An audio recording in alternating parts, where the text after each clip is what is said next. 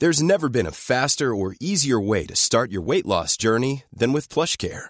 PlushCare accepts most insurance plans and gives you online access to board-certified physicians who can prescribe FDA-approved weight loss medications like Wegovy and Zepbound for those who qualify. Take charge of your health and speak with a board-certified physician about a weight loss plan that's right for you. Get started today at plushcare.com slash weight loss. That's plushcare.com slash weight loss. plushcare.com slash weight loss. Hey, it's Ryan Reynolds, and I'm here with Keith, co star of my upcoming film, If, only in theaters, May 17th. Do you want to tell people the big news? All right, I'll do it. Sign up now and you'll get unlimited for $15 a month in six months of Paramount Plus Essential Plan on us. Mintmobile.com slash switch. Upfront payment of $45 equivalent to $15 per month. Unlimited over 40 gigabytes per month. Face lower speeds. Videos at 480p. Active Mint customers by 531.24 get six months of Paramount Plus Essential Plan. Auto renews after six months. Offer ends May 31st, 2024. Separate Paramount Plus registration required. Terms and conditions apply if rated PG. One two one two one two one two one two. Yo, yo, yo, yo, yo. Check, check, check, check, check, check, one, check. If I could have your attention, ladies and gentlemen. Thank you very, very much, first of all, for joining us on the first ever live episode of the TBC podcast brought to you by GRM Daily.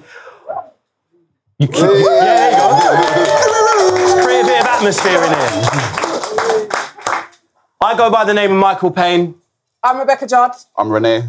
This is our very, very, very special guest, Doc Brown. Make some noise for Doc Brown. If everyone could just make sure their phones are off or on silent. Yeah, I know you're capable of putting them on silent, so I won't sort of belittle you by making you turn them off. Might get something important through. Um, I'll just give you an introduction to GRM Daily and this podcast itself. Uh, with podcasts becoming increasingly popular among the urban demographic, the time is surely now for urban entertainment powerhouse GRM Daily's TBC podcast to go live. Having already amassed monthly listenership of 10,000, we're doing all right. Um, the conversation series presented by myself, Rebecca and Ren, is, has played host to a variety of guests ranging from Ghetts all the way to George Galloway. True G's all the time. GRM, GRM Daily's million strong army have had the exclusive uh, pleasure of experiencing the TBC experience online. So it's surely now time to bring it into the real world, which is exactly what we're doing. So we're going to hit record and we're going to have a conversation with uh, the man of the moment, in my eyes. I just, um, I just come off tour with you. There you go. Make some noise for Marissa. Marissa! So I just, I just come off tour with you. You're, a, you're actually a hero of mine. So it's a pleasure to be sort of sitting here having a conversation Thank you, with you. man. You, you grew up in um, northwest London. Yes. Very yes. multicultural society. Very. Even before you put it on the map, Kanye West named his first daughter after your ends. And um, but you you grew up, you know, you, you grew up a mixed race boy. Yeah, yeah. There's, that's, that's the nature of the area I grew up in. In fact, um, when I think back to all the mixed race boys that I knew, and I say boys just because like I'm talking about my close friends from primary school and secondary school, I was the only one out of maybe six or seven boys who wasn't half Irish, half half Jamaican. Right. You know, or half Trinidadian half Caribbean. Um, What exactly then- is your heritage, sir? well, funnily enough, I did have Irish in my family because my stepdad was Irish. Yeah. But my no, my dad's white from Croydon. My mum's uh, black Jamaican from St. Elizabeth, the south coast of Jamaica. Um, but I grew up in Kilburn, which was like a massively Irish area. Um, before that, uh, a, a very sort of, I mean, wouldn't say well-to-do, but kind of a middle-class Jewish area. Um, a lot of that crowd left when the Irish guys came in en masse. Right. This is way before Windrush. Um, but because of the racism that the the, the Irish, uh, the, the new Irish uh, uh, inhabitants experienced, I think you, you can deal with that two ways. You can take on abuse and hand it out. But for one reason or another, the Irish dudes turned it into something a little bit more welcoming. Maybe maybe it was financially led, who knows? But they were the first people to take on board uh, black tenants as as landlords when, when they became landlords, the Irish dudes. Yeah. So that created a sort of kind of, I mean, in my eyes, it's romanticized, obviously, because of where I'm from, but it was a kind of love affair, you know? Yeah. Uh, the, the, the, the, the, the 60s and 70s. you know, all the way into the 80s. I experienced it myself in, in the 80s a lot. Growing up, my parents are of Nigerian heritage, Mm-hmm. and um, all of like my, my nannies, all the women that looked after me growing up were Irish. There you go. So I started to notice a trend. I was like, do my parents only have Irish friends? Like, I didn't meet an, a fellow Nigerian until I was about 10, to be fair. And you know, when when I mean, this is a huge fast forward, but um, in sort of like 02, 03, when I first met um, Tony D, who's like a big sort of battle champ now. Mm-hmm. Um, he was in my first like proper rap crew, Poisonous, Poisonous Poets. Poets, He he was that classic mixed race dude that I knew. He, he was the only person of color in an Irish household, Mm. a proper Catholic Irish household. You know, I went to his mum's house and I was like, oh, it's one of them where you're like the, you're just like the random brown guy. You know, that was a story that I'd seen many, many times, so it wasn't strange to me. Mm. There's just immediate kinship there. You know? Absolutely. And um, with, with regards to living in such a multicultural society, did what were your experiences? You know, did, did you have an equal amount of negative and positive experiences being of dual heritage? Yeah, I would say. I would say at first you don't notice it at, all, like when when you're really really young, and then as you get a little bit older, you get into that colors thing, and I don't even mean in terms of skin. I remember being in primary school and people say, "Oh, uh, you know, at the lunch table, anyone who's got like a red cup, you know, they give you all the plastic cups. Anyone's got red cups, come into my party. Anyone's got a blue cup, can't come. That kind of thing. You start to notice like colors mean sort of like teams. Yeah. And for me, I used to look at my older sister and think, we're this color, like mum's not and dad's not. So I was like, I the fir- the first feeling of um, Awareness. what's the word? Yeah, like sort of awareness and feeling a little bit like I don't know, like insecure about it was when I realized what how come I don't look like either my mum or my dad. Whereas all my black friends they look like both their parents, all my Yeah. white friends they look like both their parents. My Bangladeshi friends, and I say Bangladeshi because it was Willesden and Kilburn, it was mainly Bangladeshis, I don't know why. Um, and uh, they all look like their parents. So that was the first time I remember thinking, oh, right, I'm like, I'm different. Yeah. But then it was into sort of six, seven years old where I remember like actual abuse. Um, and but in a way, it's partly the nature of, of, of growing up on a council estate because you're in a huge box wherein there's all types of people who haven't necessarily chosen to be there. They've been placed there because they receive a housing benefit or they've applied for social housing. Yeah. Do you know what I mean? Um, so it's not like nowadays where you're like, oh, my, my child's going to that school, so I'm going to buy a house close to that because I know that neighborhood's like, do you know what I mean? You're just there. Um, which meant we had all sorts of characters, mostly good, but also some nefarious characters. And then we had, it was a hotbed for certain movements. Do you know what I mean? So there was like, um, you had uh, like the, these back to Africa guys on some Marcus Garvey shit, you know, these Fruit of Islam guys. And um, Fruit of Islam. yeah, they were like, um, how to describe it? Like the, the security for Nation of Islam. They were like the tough, the Right. tough guys. Goons So not their They were like the personal greengrocers. yeah, exactly. And then you had like we had NF guys and Combat 18. Combat 18 were like I remember they were Combat like the proper proper scum. Like they, they, they weren't even a Neo-Nazi, right? movement. They were, Were they just like- neo-Nazi? yeah, they were like remember. neo-Nazi dudes. So, and they had certain things in common with each other. Like ne- neither of them believed in racial mixing. Do you know what Yeah. I'm saying? So my family was in the middle of that from the start. Uh, yeah, I, I remember certain shit. I remember people shouting shit at me in the street when I was like five or six years old. Yeah, yeah. Which is a crazy thing to think. Like that would never happen in London now. Was you just going shot? Yeah, Looking just going so shop. like, That actually happened to me in Queen's Park. If anyone's ever been to the park in Queen's Park, it's one of the nicest, most polite, Yeah, kind of definitely is. gentle places. Mm. And I remember an old man shout, shouting, call, calling me a nigger, a mongrel nigger. When I was like, hell, he you know what I mean? I'm like man. six years old. And I remember Yeah, my mum freaking out, and then yeah, and then uh, having to explain all this shit. And that's I, that was the first time I thought, I don't want to be this. I don't want to be this. Yeah. You know? When when did you sort of uh, embrace it and and because there was an era when sort of the lighties.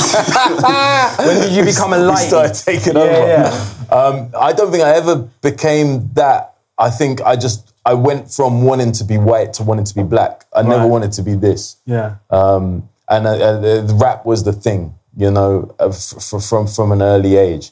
Because uh, you know, another episode from those old days of like racial abuse. I don't even know if this was the NOI guys or the Combat 18 guys. We had a human shit posted through our door. Wow. Do you know what I mean? Like, that's fucked up. Well, randomly they just come and popped it for you. Yeah. They ordered It's it. Flat. yeah, yeah. We ordered it. Yeah. Um, but yeah, no, like secondary school, you, you know, you're out there a lot more. There's people more in tune with their identities, more confident people. Um, and I wasn't really one of them, but I was fascinated by the confident guys. And um, The jocks, so to speak, Yeah, yeah. the jocks, so to speak. And my sister was the one that introduced me to rap. And that that had so many messages about being sort of, you know, just owning your shit, being proud of yourself. Um, but I, yeah, I didn't have that same level of confidence. I think it was probably indie music first and foremost that that made me feel secure. But it was so white that I I, I, I, I couldn't attach myself to it in in the same way. And um, so when when I first got into rap, it was hundred percent on some back to Africa shit. That's, Yeah. That was my shit. Like it had to be like super positive, super black. Afrocentric. Do you know what I mean? I was just trying too hard. I was always trying too hard. That was that was the thing at that age. What was your first rap CD? 12, that you 13. Um, well, me and my sister, I'm going to show my age here. My, me and my sister, there was a shop on Willesden High Road that sold um, vinyl and cassettes and, and, and CDs when they, they, they, was, they was first coming out. Um, but we used to go there, we used to get a pound pocket money every Saturday. And you, could, you couldn't get a CD, but you could get um, a seven inch or a single. Yeah. This is deep. A, a I don't remember none of this. A single was a cassette. This is a fucking bump when I think about it. It's, it's had, had the same number of songs you get on a single. So like maybe the original, maybe a radio mix or Yeah. a video mix, and then an instrumental. But on a tape, on a I bet cassette. you just wanted the instrumental, innit? you wanted so we the used, to, we used to just buy anything, just whatever was in the charts, we just buy it. Mm. But my sister bought a, um, a seven inch record by Queen Latifah called Mama Gave Birth to the Soul Children. Played that on my radio show today. Really? Genuinely played that on my radio. Are you serious? definitely- I've never even, each other before. I've never even met anybody who's even heard of this Mad record. thing. Played that It very featured- song on my radio show. De De La La Soul. And um, uh, that's crazy. That really Mm. is crazy. But um, she played it to me, and it was weird because she'd been playing me certain things around that time. Um, this is like, for anyone who doesn't know what year I'm talking about, I'm talking about like 1990 here. So I'm a, I'm a little child. But my sister's sophisticated, and she'd been playing me stuff by um, this group called 808 State, who used to have like real breakbeaty pop, and they do remixes of pop tunes. Right. So there was a chick called Suzanne Vega who had a song called Tom's Diner mm-hmm. that went yeah, and 808 State did a remix of it, so it had like a sort of hip hop beat to it. And then she also played me like these remixes of um, Happy Mondays, Stone Roses, mm-hmm. and it all had that yeah, like exciting beats to it, and that just ah oh, it blew my mind. And when she played me the the Queen Latifah I was like, oh, this is this is the people that do these beats all the time. That's what they do. it's not a remix. This is this is what they do.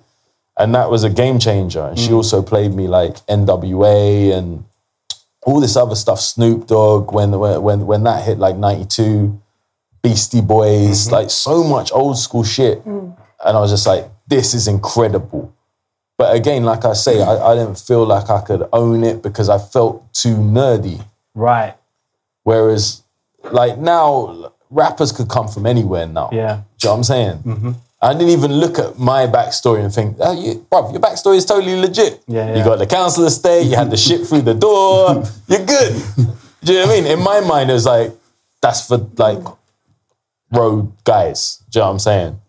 So, you know, I always felt like, ah, you know, I got my indie, I'm good. I want to take it back to your sister. So your sister is a novelist. Yeah. And your brother is a lyricist. Yes. How much writing?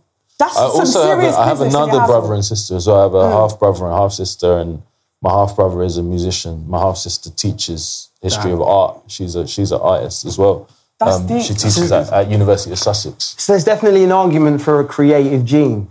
I think so because my parents are not um, outwardly creative or weren't outwardly creative as we was raised. Yeah. My dad um, worked in like direct sales. Mm-hmm. You know, really kind of boring, kind of organizing the the, the bump, the like the junk that comes through your door, Yeah. like the text on it, and like organizing the paper and sending What it like out. pizza stuff? that kind of shit. But like, I guess so- I don't think pizza deliveries were That wasn't were big thing in the back then, was eighties. It was like it was more like Dry I don't know, like I don't know what it was, like junk mail and stuff. Hate And mail. my- yeah, hate mail. That's the only thing my you get mum- through your door if it weren't letters. my mum was my mum was like uh, just starting out um, as like a sort of nursery nurse, like working with little kids, and then that led into working with older kids, and then eventually she um, she started studying like youth management, and then went into uh, family therapy, which she does now for the, the NHS. But both my parents were school dropouts. My dad dropped out at 12, 13, and my mum dropped out about 16, 17. Did they ever deter you from your dreams or like musicians? This is the thing, and this is the one thing. Like, I'm not jealous of of of of, of Justin over there being uh, being from a Nigerian family. Because if you're from a Jamaican family or a working class white family, and I'm from both, like anything you do is a bonus. Any- anything you do, You're absolutely is fucking right. bonus. You're from all my West African friends when I was a kid. Mm. They were like. You know what? I'm not coming football anymore. I was like, Why not? Like, "Ah." it's a kibosh just put on it. I got so many people got sent You know back I home. A lot of time they'd ring you from getting sent back, but like back home Yeah. means like back to Africa basically. Exactly. And, And, and, um, I s- I experienced the same thing with a lot of, of, of my Asian friends. You know, a lot, a lot of my friends who was Pakistani, Indian, Bangladeshi. You know, the best football I ever played with as a kid was Shahab. Hmm. And his parents just locked it off. When they were starting, the people would come round, like Pat, Scouts Paddington Rec, they'd, they'd bring scouts round to my school, you know. And we could go off for trials at Hendon and Yeah. QPR. And Shahab never went. He was the best baller I'd ever Yeah, yeah. seen. Certain cultures don't care. Yeah. Not- not- you know, obviously that's a sweeping generalization, but Of course, you know. So this is from, these are generalizations I'm talking about. Hmm. Is obviously you see other people pop up in the world of comedy, music, film, sports. Obviously, but I'm saying they're a huge minority, and I wonder if it's linked to their cultural history. Absolutely. Whereas with with what is my cultural history? Do you know what I'm saying? I'm a mongrel. Like for me is. is Like you're, you're a mongrel nigger. yeah, yeah. Anything was a anything was a bonus. So when my sister showed an interest in writing, it was like pff, go for it. When I showed an interest in drama, that was my thing at school. They were like, yeah. I why got a? B in drama. I didn't have to. There you go. It was one of my best grades. That was it, Shout no, out for Rebecca. It was the only A I got drama. See? Yeah. Um, Um, one time I done a monologue and I actually cried. When I left, I felt like an absolute G. what you forced the Yeah, tears. no, like one That's dropped sick. down and my teacher was like, I never thought you had it in sick. you. And I walked out like, yeah, yeah. That's- That's me, boy. I'd have yeah. to slice an onion on the low, like inside For real. jacket. So yeah, you know, we were just encouraged in those little ways. But it's it's interesting thing about my half brother and half sister because they had a completely different family setup. I, I don't know why they ended up artists as well. Um, all I can think is, looking back, a lot of shit happened in my house. My house was not like a uh, like a boring house. There was always something happening every day. And when I talk to my sister about it, she's always t- says to me like, "What else would we have become other than storytellers?" Was there Think beef? back. Like proper, like doof doof. There was all sorts. There was all sorts. There was like you know there was inter-family beef. There, that- my, my parents getting married was controversial on both sides, the white side and the black side. It wasn't uh, fully accepted. I was talking beef like had the controller beef, but this is deep beef. Yeah, there was 30 years between my mum and dad as well, so that was that caused a lot of issues. Like my sister, my other sister, not Zadie, my other sister is my mum's age, so that was kind of Wow. deep. Wow. Yeah. Um, so there's a lot of tension there, and you know, al- there was al- there was always something going on, hmm. always, and the mix of characters hmm. in the house, friends and family, was always interesting. There was always stories there. Uh, it just was, it was unconventional, is what I would say. So, I like when I read my sister's stuff. I like sometimes I recognize stuff. Other times it's pure her imagination, but it hmm. never surprises. What surprises me is the that the skill that she writes with. The stories themselves don't surprise me because I just think, of course, because she was very, very perceptive, more than mm. more so than me. Speaking of writing and stuff, I want to take this to music now. So when did you actually like first start taking music seriously? Like, can you ever remember the first freestyle you actually wrote? You Well, in the old days, we in the old days we, we didn't write freestyles. We actually oh, freestyled. Actually said, let me take that back, but I thought Michael's got it already. It's too late. Yeah. Um, I think I think it was probably I I saw stuff at my school. I saw there was kids who brought um, cardboard or lino and they break on it, and there was other kids who would spray paint stuff or would tell me about kids who did it. So like my first girlfriend at school, her friend Joe was a a, a, a teenage graph writer, and I seen his stuff around Kilburn and um, he knew other guys that were huge back in the day. There's, they're legends now. People like Elk. Like if you're from Northwest London, you ain't seen Elk, then you haven't really travelled around North. It's every he was all city in the 80s. Do you know what I mean? And people like that. There was little elements of hip hop that hit me, and I thought that's like there's something exciting about it. And then the first time I saw uh, battling, which was just at one of my mum's uh, youth clubs that she used to run in South Kilburn, that's that's when it was just like, this is another planet Was, now. It was, this rap battling yeah, specifically? yeah, just uh, people snapping on each other for, just for bragging rights, you know. And me and my, my younger brother, we were just like, this is amazing. This is amazing. Like, what's the deepest you've ever gone in someone, like, when you're battle rapping? Do you, do you cuss mums?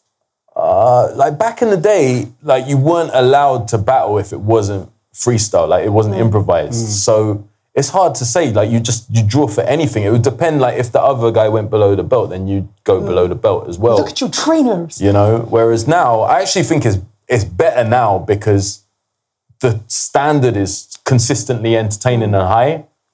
Whereas back then it was like you'd sometimes you just if, eh, both rap battlers would choke at some point mm. because it was just it was freestyle. Um, but did the crowd, like, make it known? Like, I can imagine a battle rap, like, in the back, oh my God, he choked. Yeah, Like, I there can was, imagine there, the there was that, like and there was also what was even more intense was when the crowd suspected that you written a line.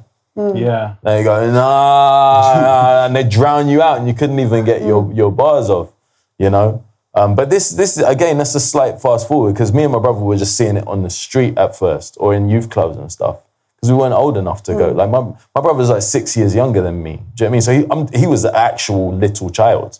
Do you know what I'm saying? I was I was like 16. He was he was like nine, 10. Um, Did you have to be home by a certain time? yeah, that was the other thing. Well, we used to just stay out. In them days, you just stay out until the sun goes down, and then your mum would start getting a bit antsy. Mm. But my mum was quite chilled about that stuff. Were you one of the ones that could stay out like the latest out of most? Yeah, because I was a, I was quite a boring kid. Even though I was fascinated by these things, I wasn't like a troublemaker. bullshit. I wasn't yeah. that guy. I always always steered clear of it. I didn't I didn't get in trouble until like my early thirties. To be fair, growing, growing up, That's another story. growing up, it, it was always the mixed race kids that were allowed out latest. oh, you reckon? Yeah, man, I, I think you that. actually have a fantasy. That's I the think he second time he's mentioned. Yeah. I used to Do you try. want to be I used to alive? try. No, he wants to be you. No, I'm very genuinely proud of my complexion. but I, d- but I was, I was jealous of of, uh, of kids when they when, when they're allowed to start later, and I used to. here's try- an interesting thing. I used to try and persuade them to go in earlier. So my house, my house, when I was a kid, you could smoke weed in there. You could bring girls in there. That's lit. Are you mad? right? now, check, check this. Check this out as as as an approach to parenting. I don't think. I mean, I've got two children now. I don't know if I would do it the same way. But I look back at my mum and I think she's such a G. The way she approached it, yeah, because she wasn't lax. My mum was super strict, and that sounds that's going to sound nuts to everyone listening to this. How could she be super strict and let you bring girls back and let you smoke weed in the house? You got to understand. She looked at it like this. I've got two young boys, right? I can't control what goes on in the street at all. I can't control what what uh, outside influences there are on these boys. But if I give them some of the things that entertain them right here under one roof, and they they, they can bring their friends here, then I have some semblance of control. So if we weren't allowed to smoke weed in, in, in our mum's house, I, I can picture right now in my head crystal clear where we would have gone. Yeah. we would have gone. There was one. There was one park at the end of my street where you would always get in a fight, always, because there was always four, five, six different groups of boys mm. Smoking who would weed, show up. Yeah, and none of us knew each other. So annoying as well. That, Right? that attached to weed as well. It's meant to just chill everyone Yeah, out. yeah, yeah. I mean, everyone should just go there. Hit this, man. Hit this. There's a truce. I mean, that should be the place of a truce. You know. There's a graveyard, graveyard in Fortune Green in West Hampstead, which is just grim. Do you know what I mean? There's like weirdos. There's weirdos in there. Do you It's what a I mean? graveyard as Yeah. well. Or there's just like bopping on road, Yeah. where you're going to come into contact with all sorts. Police probably. Do you know what I mean? And then those days, I mean, I, d- I've- I can't remember the last. Actually, no, I can't remember the last time I got stopped by police. But it wasn't like a racial thing or related to my youth. It was me being a dickhead. But like, I Tell us the remember in those days as a teenager, we got stopped all the time. Hmm. So for my mum, even though other mums thought she was crazy, my mum used to always she'd get these calls. Where's so and so? Where's so and so? And she goes, I know, I know where all your kids are. They're all here. Hmm. And they'd have a go at her for letting them do what they do in my house. And she said, I know they're safe. Yeah. So I, I look back on it, I think it was actually a unique way to parent. I don't know if it's perfect, Well, it worked out what, what you perfect? I don't know how many people here in this room tonight or how many people listening have got children, but I can tell you firsthand, it's fucking hard to be perf- a perfect parent. Mm. You make mistakes all the time. And, uh, you know, to this day, as a grown man, like I, I respect my mum for all the decisions that she made. So I think she did the best that she could do with the tools that she had. Yeah, yeah. Do you know what. I mean? And she, I think she played it smart. So does she have? Does does she still have these like weed smoking sessions over there? No, she stopped. Well, because she smoked weed as well, so it was like It's got even it was it was, it was, it was, a, it was a minor thing. Like, Was you I- nicking a stash in that? Yeah. Like, yeah, I did. I I didn't start buying weed until I was like 15, 16, because I'd always just take Yeah, from hers stash. or her boyfriends, her boyf- like uh, d- d- different boyfriends that she might have. My, my parents broke up like when I was much younger, but like different boyfriends that she might have. Like I would just take take their weed. Were they cool There's always weed in my house. When I was really little, my dad my dad was a weed smoker as well, and he had like the um, the window box. He used to grow grow weed. Fair play. Do you know what I'm saying? Um, but yeah, she quit. I can't remember how old I was. Maybe 19, 20. She she knocked it on the head. Hmm. But she still raves. Like she's always been a raver. Yeah. You know, she was going, she was going to Rodigan for under the fucking Westway, like in, in the early 80s. do you know what. I'm saying? And she still goes now. That's something that's so in, ingrained in West Indian culture, though, isn't it? The- Yeah, it's probably a little bit different. But at the same time, she was from a, a strict Jehovah's Witness background. Hmm. So it was only really her and one of my uncles and one of my aunts who, who blazed. The rest of my Jamaican family, that was like, if anything, is heavily frowned upon. No, no, I meant the- I meant the Raven. Because it's, oh, see. Yeah, yeah, yeah, oh, yeah, no, that like- big time. The yeah. Shebeens and all of that. Like, it, that wasn't seen as like a left field thing. It was like, Hmm. A if cultural you, if you thing don't as- party, you're like, what are you doing? Yeah, Like, yeah. yeah, Jamaican culture is, is amazing, man. Like, I always used to moan about going there and sweating as much as I because I, I come from a long line of sweaters. We Oh, sweat mate. a lot. So we could talk about sweat till cows come It- bro. when it gets actually hot, like I literally like my my entire outfit is soaking wet. I've been, to, a I've been to one of your birthday parties. That don't No work. one can tell. It doesn't That work. don't work. I, I sweat like it's embarrassing levels of sweat. Mm.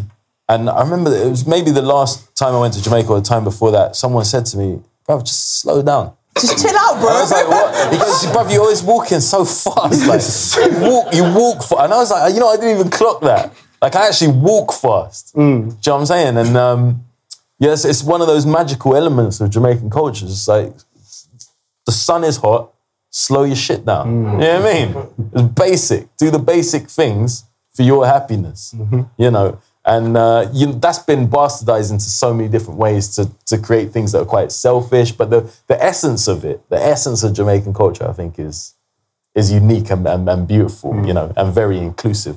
When did your mom find out you were smoking weed, and how did the conversation go? Like, how did you drop it to her? That's a very good question because I, I really don't know. It was so, it was so organic the way it happened. Because first I was pulling things like half finished zoots out of the ashtray and trying it. Because my friends all smoke weed and I was a late comer, like because it was in my house. I, it was boring to me. Yeah, yeah. It wasn't so. Oh, it's so exciting. You got to do this. You got to do. What that." was you It doing there. though? If you were like not smoking, was you drinking or just? I was a chilling? nerd. I was match of the day. My mum actually said to me one time, like, "Are you ever gonna go out?" Because my sister was wild. Mm. Zadie, she was a wild teenager. I was like mad boring, like 14. I'd just be like, I'd play football until the sun went down, and then I just watch match of the day. I was the same though growing good. up. Like, do you remember Tamagotchis? yeah. I used to look after that like it was my actual child. One time it died, and I was like, that proper scarred me. Or like Scooby Doo's and stuff. So Yeah, it's yeah. fine. You can be the nerd. It's Yeah, and I was I was proper proper geeky kid.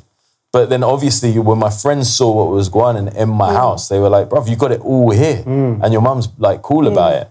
So I, I can't remember. It wasn't like a big moment mm. because like I, I sh- you know they asked me to send some kiddie photos and I sent some, but I should have sent some that my mum's got from when she she took me and two of my mates, Joe and Mike, to Amsterdam. So we were 16. 16. She actually adopted she by your needs to mum. be And the we fourth got we just got blazed. If you go on my Instagram, actually, I think that I posted some of them photos from from from back then, so you can see like it's not bullshit. Like it, she, uh, she was just very much like I want to know what's going on in my kid's life, and she wasn't like forcing it. Like oh, I'm gonna pretend to smoke weed. She was like down. She was down. She was like having a big sister. I was too. But she was mad young when she had me, so she was more. She was always more like a big sister. And How is it now? Like, would you go out raving together? Definitely, we've done we've done that already. What, like you're carrying her own? Like, get in the Uber, mum. Yeah, we've done we've done all of that. She's yeah, that's she's that's she's quite lit though. Like, my mum's kind of the same. she's like me. She's terrible drunk, man. She has to get carried home. But like my mum, my mum literally like she's what? She's like sixty five now, so so gen- genuine pensioner age now. But you just you wouldn't guess it. I mean, first off, hmm. obviously, black skin it, it, it ages well, so she looks mad young, but her energy is deep. Like there was a moment I did on the tour that that that, that, that Justin was on with me. Like we did um we did XOYO in London, and uh, it was a great night. It was emotional, and it was about I don't know. I was getting close to the end. There's two or three songs from the end, and I just looked to the right, and my mum's was just like there, like at the front of the mosh pit, just to my right. And she'd managed to like get up on a little step, so she was higher than everyone else. She was just there. I didn't even clock her until that moment. You know what I mean? So cute. Has she, So- has she been to a lot of your gigs? My parents have never been to. Yeah. I don't even think my parents know what I do. Yeah. Like, she, she used to genuine always come to like the old the old rap gigs, and then she came to a couple of stand up gigs. But um, the first one she came to when I was starting out, I did it. I did one in Kilburn in um, uh, the Good Ship, and I died on my ass. And she was like, uh, "So what are you gonna do now?" I was like, "What do you mean?" She was like, "Well, obviously you're gonna have to think of something else to do, like with your life." Really? I was like, "No, no, like this happens. Sometimes you die, and sometimes you get laughs." She was like, uh, "She didn't believe me at all," you know. So she came to a lot less stand-up gigs. But then when I started making a career, I was like, "Oh, okay." But she still thinks I'm like one shit gig away from like leaving, leaving comedy. Moving home. Yeah, in her head, I'm still a better rapper than I am. I feel like you should just show her like social media and be like, look how many people believe in She me. She don't give a shit about that. She's Facebook all day long. She don't fuck Really? with Oh, Twitter yeah. or The older Instagram. generation love a bit. And of I don't fuck with Facebook. I don't do Facebook. Yeah, it's a bit dry. So let's talk about music again. Um, your deal, your deal, your deal. Can't even say the fucking Deal real. That's the one. It's a bit of a tongue twister, isn't it it? is a little bit. Yeah. It is. Deal real. Um, What this? What made you decide to host them events and put them on? And how did That you wasn't really a decision. I mean, like, shout out Vincent, who's here tonight, is one of the original. Back, back, um, I mean, there's a lot of argument about the original Deal Real because there was another shop called Deal Real I wasn't involved in, but um, the uh, the second incarnation of it, Vincent was one of the founding members of that shop. And when they invited me down to to see the place, I, I, I, I, there was this conversation had. I don't know who I was in that conversation. Maybe Vince was in there. I can't remember, but um, it was just such a cool little space. Could fit maybe forty people in there. We'd have turntables up the front, so you know customers could come in and listen to records, and also we could just have a little vibe, get a DJ in there just playing. It was just an obvious place to just you know have a little a little mini jam. Yeah. It was ridiculous. And and looking back with with Vince and the other boys that ran it, and me just being a friend, like I was the one with the mouth. Do you know what I'm saying? So I, I don't think it was ever. I mean, Vince, you can back me up. I don't think there was like a sit down meeting where we were like, and you should be the host, and this is what we're gonna do. It was. Deal Real is the most special thing that's ever happened to me as an artist. Same. And when when when when you consider that, you know, last October I was I was hosting the BAFTAs in LA and fucking with, you know, Jennifer Lawrence and Tom Hanks, Say and again, everyone man. say like, "Oh, that's the pinnacle." Nah, man, I already had the pinnacle. It was making art for art's sake. I didn't even think about mm. what I was doing. I didn't think about what it meant. I didn't think about what I was creating. It it was it was just the essence of hip hop, just people getting together and hanging out, mm. and and and everything that came out of there was it was magical. Mm. So there was no meeting, there was no decision. It was just like I'm the one with the mouth, so I'll just go. Everyone sharp. We got this guy here. He's gonna do some raps. And I was that guy. At the time, I was a fu- I was a full time youth worker. Do you know what I'm saying? So it was in my DNA to go sharp. Listen, do you know what I mean? Mm. I was doing I was doing that nine to five. We've got courtesy of Vincent. Thank you very much for this and Deal Real. Uh, we've got some um, footage of you. at Oh, man. the the uh, the sound might be a bit shit in Might. layman's terms, but here it is. Rhymefest in the cut as well, man. Who remembers Rhymefest? This is Mark Ronson's MC. He used to write for. Yeah, Mark Ronson for a bit. He was on Good Music, wasn't he? Yeah. For a bit. You look very different. Did you just take off glasses one day and was like, I don't need them no more? No, I wear contacts. All right, I'll stop it there because, like I said, the um, the what you call it is The sound is awful. The audio But there's a story so about. bad. I don't know if it was that night, but like I used to freestyle. That's all I did. You were like, if I can I didn't know- kind of add my own little testimony, if you like, man. Like, it was you personally that made me. The first time I, I, I genuinely, distinctly remember the first time I ever went to Deal Real. I was at university at the time, and I used to just just fucked off uni sometimes, and Right.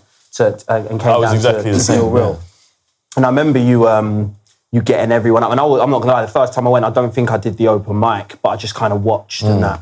And um, I remember you getting everyone to sign up for the open mic, and then they would come and, and spit writtens, and then you would freestyle about everything they had said. Yeah, just everything that happened. That's why that was my thing. Like It was it was and that was for me like you low key the the thought that Skinnyman was always uh, UK rap royalty were there so frequently that it, it just became I became almost desensitized to it and really started to see people as like yes my idols and my heroes but also my peers as well. Yeah, obviously I plucked up the courage to actually do the open mic in like sort of subsequent visits. it's, it's crazy that you say that, and I know we've spoken about this uh, on a personal level, but I, I'm always amazed whenever you bring it up because I don't. I, I obviously a lot of rappers came Hmm. through that, so I don't. I don't have the, the the total recall that you had, but um, what I do remember was the first time seeing you. It reminded me of the first time I saw um, the rapper Yungun because um, you were the first dude that I was like, this guy knows how to hold a fucking microphone. I could hear every word. So it, it's it's deep to me that you took something from from I what feel I, like was we're having doing. a very special moment right now, and I hope somebody's got it on camera. you see, Nice, eh? you're seeing a This bromance unfurl in front of your it's very just eyes. like rap rappers rappers. How, in the easiest possible, rappers are shit. This is the problem, right? And rappers don't know how shit they are. They all think they're amazing, right? And some of them are actually quite good if you give them a booth and an engineer and and you can tweak how they flow and all of that shit. They're actually quite good. But then you see them live and they can't recreate the, the record that they made, even though the record was quite good. And because rappers, by their very nature, are egotistical, and I'm not counting myself out of this, of course I got an ego. But because they're egotistical and they don't know how to deal with it, it uh, a lot of the time, I don't want to say 90% of the time, but a lot of the time, they don't fix the things that are wrong with them, right? Whereas for me, as a rapper, I always put myself out there and I battled people, and I, I, I, I there's no uh, quicker way of getting constructive criticism than battling, right? When someone just goes, "Bruv, you're shit," and this is why. Do you know what I mean? um, so I wanted to fix all of the things that weren't hundred percent dope about mm. what I did, and one of the main things was just holding the mic right and having every word be heard, so that people would react in the right way, not just because they knew the record, just because you were fucking dope. Mm. And when, when I when I saw when I saw Mikill Pane for the first time, I was like, this dude gets it. He's You like, know? yeah, yeah, that's every, me, every, every word crystal clear. And it's not that hard. Mm. It's actually not that hard. It's just rappers are lazy they don't want to work at their art. I think I think it's a lot of the time down to the, the, the ego makes you want to look cool no matter what you're doing. Yeah, and I think so- rappers think it's cool to really, really yeah, hold the mic real hold close. the mic like that. Mm, Yeah. That sounds fucking shit. Absolutely. It sounds awful. I'd rather look like a cruise ship singer when I'm rapping and you hear what the fuck I'm saying Bro, than I said it to Soundman when we were on tour. I'd, I'd, I would rather look like I was holding a penis and be fucking heard. you'll forget about the penis bit later. Yeah, Once know you what hit I mean? bars. You'll forget the penis. You'll be like, bro, I heard every word of that shit. Um, speaking of rap and quality, man, what's Hmm. your take on ghostwriting? Would you ever? Because I'm, I'm, I'm pretty sure it's safe to say you would never ever have a ghost lyric written, ghost written lyric. I would, I would never have one for myself would you write for someone? because I don't need it. I have, Ever- I have never. written for people. I've written for people in music and I've written for people in comedy. amazing. and uh, contractually, I, you know, um, Can't say who. They're they're not comfortable with with me saying who that is. But um, you know, back when when I was in Poisonous, I was I I was writing for um, for singers, That publishing P from early. mate. Uh, and uh, in, in comedy, I mean, in America, I think they're much more open Yeah. to the idea of this is a very funny person, but what if you got 10 hilarious people to Yeah. contribute to that funny person doing their thing? And a lot of writers can't perform comedy. In the same way that there's a lot of dope ghostwriters in music, but Something their, about their, their voice isn't all that or their presentation isn't all that. You know, you look at someone like, uh, um, uh, who's, who's that chick that wrote Toxic? Is it, is it Claire Dennis? It's a tune, no? Mate, that's a tune. She she wrote all sorts of hits that you don't even know. And and in the nineties, I remember her. She like she had a little career of her own, but it didn't quite jump Cathy off. Dennis. Cathy Dennis. Cathy Dennis. She's She, from Norwich. she also wrote. She's from Norwich. You believe it? And she also wrote. I just can't get you out of my No way! That's a tune. She, mate, she wrote bangers. yeah, just shout out to straight bangers. Dennis. Yeah. But she also she was mature enough to know. You know what? I don't really want to be the one And like if you watch the I can't get you out of my head video. Kylie's wearing half a sheet. Do you know what I'm saying? Cathy Dennis is like, ah, I'm good. Do you know what I mean? I always feel like though, And I love that. I'd feel some type of way, like sitting at home and somebody's getting the recognition for something that I've wrote. Did that ever happen? Yeah, happen? but then to you'd be sitting on bare money and you would not I give think a shit. I think what That's gets true. I think what gets me way more. I, I I love being able to write for someone in their character. If I was mm. writing it and it was like these are my bars for me, and I'm giving to them to this person, and they're fucking performing them wrong. Anytime I've written for someone, I've thought I understand the brand, and I'm writing as that brand. I'm not writing. I wouldn't spit any of these bars. So I, I find it. I find that quite easy. Same in comedy. What gets me way more is when I see somebody and I think that's only come from one place.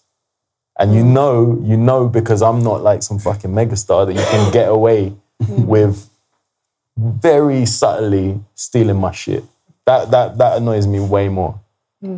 Uh, and do you, um, when it comes to sort of ghostwriting, because you know, uh, you know, you mentioned it before. We just came off your tour, and um, I remember sitting in the van with you, and we were because there's for, for me, I, I feel a different kind of um, respect when I see a singer who is already talented by virtue of the fact that they're a singer singing some lyrics that someone else wrote. Yeah, it feels fine. But in my when my rapper brain kicks in, I, I can't kind of condone an MC doing it. But then we've sat in the van and rapped along to Still DRE. Of course. And and But there's songs. something about rap that is so personal. Rap, it, 90, 90% of the time, rap is in the first person. Yeah. You know, we get confused. Like sometimes people say to me, "Oh, why does everyone think Kendrick's so dope? Like, what's he even talking about?" You know, a lot of the time, Kendrick is telling stories mm. from other people. He's not always telling stories directly from himself. Do you know what I'm saying? And it, he's just a smart storyteller in that way. And a lot of the greatest rappers are like that. Yeah. Andre 3000's had had verses that they're not even him saying, even though he's saying I, I, I, they're not even about him. though. It's about someone else. Mm-hmm. Yeah, yeah. But we, for some reason, in the wider world, we don't have that luxury. So when we say, and I picked up the gun and I shot him, Yeah. someone's gonna go, oh fuck, You're Mikill Pane, he's now, like yeah. Mm. one of these gangster guys. But when Freddie Mercury says, you know, I might kill the man. I put a gun against his head, pulled the trigger, now he's dead. Everyone's like, yeah, obviously, was so obviously it's not about Freddie. it, yeah. Obviously it's not Freddie. You know, it's, it's Could never be. met- met- metaphor at work. It's fantastic met- metaphorical writing. You know what I'm saying? We've got to deal with that Yeah. on top of the ignorance within our own art form. Yeah. You know what I'm saying? So, uh, and, and then on top of that, rap is personal. And when we want to be able to say, well, this one is me, this one's about me, Mm-hmm. this one's not. This is about my brethren that you lot will never ever meet. Yeah, but I'm Do you know what I'm telling his saying? story But I'm telling his story. We want to be, we feel smart enough to do that. Yeah. But other people maybe can deal with it, maybe can't. Yeah. But um, to get back to the original point, because it it appears so personal, rap, because it appears so first person, it's very, very difficult for us and outsiders to deal with the concept of somebody else writing Yeah. th- that content. I feel personally like it's rap is the only talent involved in rapping. With singing, you've got the lyrics and you've got the song. Mm. You know, they say there's that popular sort of trope in, in the industry that person could sing a phone book. I'm sure Yeah, some people because their voice is just so remarkable. But unless you have a remarkable voice as a rapper, which is is so much less likely, I feel your voice lends itself more to the lyrics and the flow rather than you can't just rest on that alone. So I feel like I agree with that to a lyrics are the first for me. Lyrics are the first sort of um, that, that, that that's the first necessity. Yeah, as I mean, I agree with that to a point, and I do agree with the, the fact that within rap, lyrics are the first thing, even beyond like an amazing beat. The lyrics, I guess, from a personal perspective, the lyrics are are the thing. But I would disagree in that there are some rappers with dope voices that I can listen to, even though their lyrics are a little bit shit. And and there are other rappers who are probably quite good, Yeah, you're right. but their voices are like fucking nails going down a blackboard. I'm like, Yeah. bro, unless you change your whole voice, Yeah. put it through some machine, I just, I'm sorry, but I just can't listen to You it. should be a ghostwriter. Yeah, you are born to be a ghostwriter. At what you know? point did you deter from the music to comedy now? And what what f- decision? How did that decision come? Like, it was it was 2007. It was coming to the end of that year, and uh, my daughter, my first daughter, was born in uh, New Year's Eve, 2005. Oh wow. and uh, I was still, you know, known for for doing deal real. I was doing youth work part time. I was not making a lot of money at all. In fact, I was struggling. And uh, it got to 2007, and still no rap shit had popped off at all for me. In my heart, I felt there was nobody fucking with me lyrically at all. And I, I was growing to realize how little that mattered. Yeah. Do you know what I mean? Because someone could just come along with a hype and a good beat and then Take it they away, were, yeah. and I was becoming more and more like, that's that old guy who does the, do you know what I mean? It was Mm. Yeah, like fully. raps like that. Do you know what I'm saying? You've got, it's got to be like, who's the new guy? Who's the new guy? And it's like with my new album, I could have easily done it under a pseudonym and not have my face or Mm. anything like that involved. People were going, oh, this is quite interesting. But I just thought, fuck it, man. Like, Yeah. this is me. Like, I'm not The gonna thing is with it. you, you kind of you mix them.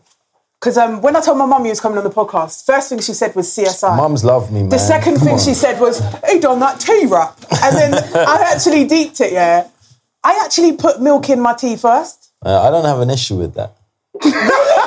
He's only being polite. No, I, I genuinely, I don't, wrong. I don't even drink that much tea. Like I have a cup of tea in the morning to wake me up. But the what do you put in first then? I don't really give a shit as long as it's strong. as long as it's strong and it's not like you just dunked the tea bag in and then chucked it. I really don't have an opinion, but I'm smart enough to know that people are passionate about that shit. Yeah. And I had the idea when I was doing a voiceover and this woman um, brought me tea and um, she was like, I hope it's okay. And I was like, I'm sure it's fine. And she goes, Well, you know, I, I think this is the one country where people could have a civil war over how they have their tea. And I thought that's quite funny. And then I went to the studio, my studio, after the um, voiceover, and my producer made the wackest cup of tea I ever drank. and I was like, bro, this this is like piss. Do you know what I mean? They're watery. And I was like, I was just with a woman who said you could have a civil war over this shit, and he was laughing. And I wrote those bars in about nine or ten minutes. That's crazy. And it's the thing I'm most known for. It's the stupidest shit I ever written. it's it's the thing I care about But the least. people can connect with it though. It's the thing I care about the least. Everybody connects with it. Mm. There's nothing that I've done that has gone viral like that. There's mm. nothing that I've achieved. As hard as I work to try and make the music, to try and make my lyrics on a level with my sister's books, to try and to try and create phrases and words that might appear uh, like etched in stone one day. Whether or not I put the fucking milk in first or a cup of tea, to this day. It's, it's like it's like I signed my own epitaph with that song, and it's weird, you know. Like I, like I say, it's, it's some dumb shit, but I still respect it because I, I I understand how the game goes, you know. And if it gets people talking about me as a as an artist in any way, shape, or form, then I've mm. I've got to be proud of that. Yeah, you said that mums love you. Mums love me. Is there man. times like you're in Sainsbury's? Another thing, yeah. I, I can't like do anything anymore. When you leave the I house, can't do anything. Do you get yourself in a mindset like, what guy am I today? Like, am I, a comedy anything. guy? I can't do anything, and I'm not even boasting like, oh, I'm such a celebrity. Mm. It's it's more that I'm very popular with a small but crucial amount of everybody. Mm. Do you know what I'm saying? So, like you say, like a crucial amount of mums, a crucial amount of children, a crucial amount of Crucial amount of teenagers, a crucial amount of like urban, and a crucial amount of like the mainstream. But it's not everybody from all of Mm. Yeah. those. So I have lucky days when nobody mm. clocks me. But I would say 300 out of 365 days, I get hassled by mm. people. I feel like it must be harder when you're like, can you go to the shop? And they're like, no, can you go to the shop? Do you just feel like going, look what I have to put up with? My biggest thing is the pool. My biggest thing is the pool. This is what I argue with my wife about the most because she's sick of taking the kids to the pool. And like, I can't go to the pool. I thought How you many meant times? on the pool. Like, I was No, no, no, the swimming pool. Open relationship. yeah. That would be, that would be a fucking argument. here. I tried that argument a few years ago. That didn't work out. um, no, the swimming pool, for some reason, is the one I just can't do. I just can't do it. Like it's It's on so many there as well, levels. on so Just many wet in levels. general. It's wet. You're practically naked, right?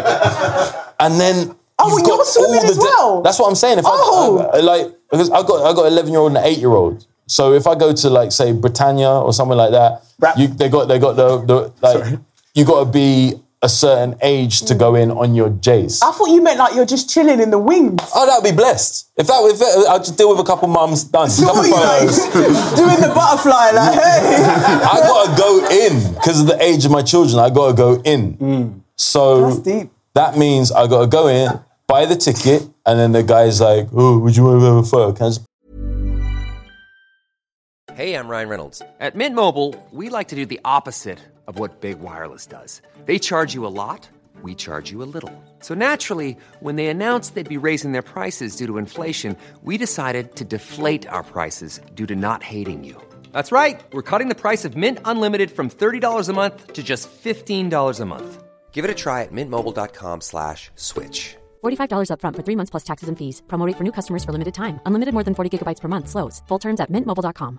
Hiring for your small business? If you're not looking for professionals on LinkedIn, you're looking in the wrong place. That's like looking for your car keys in a fish tank. LinkedIn helps you hire professionals you can't find anywhere else, even those who aren't actively searching for a new job but might be open to the perfect role. In a given month, over 70% of LinkedIn users don't even visit other leading job sites. So start looking in the right place. With LinkedIn, you can hire professionals like a professional. Post your free job on linkedin.com/people slash people today. Hey, it's Danny Pellegrino from Everything Iconic.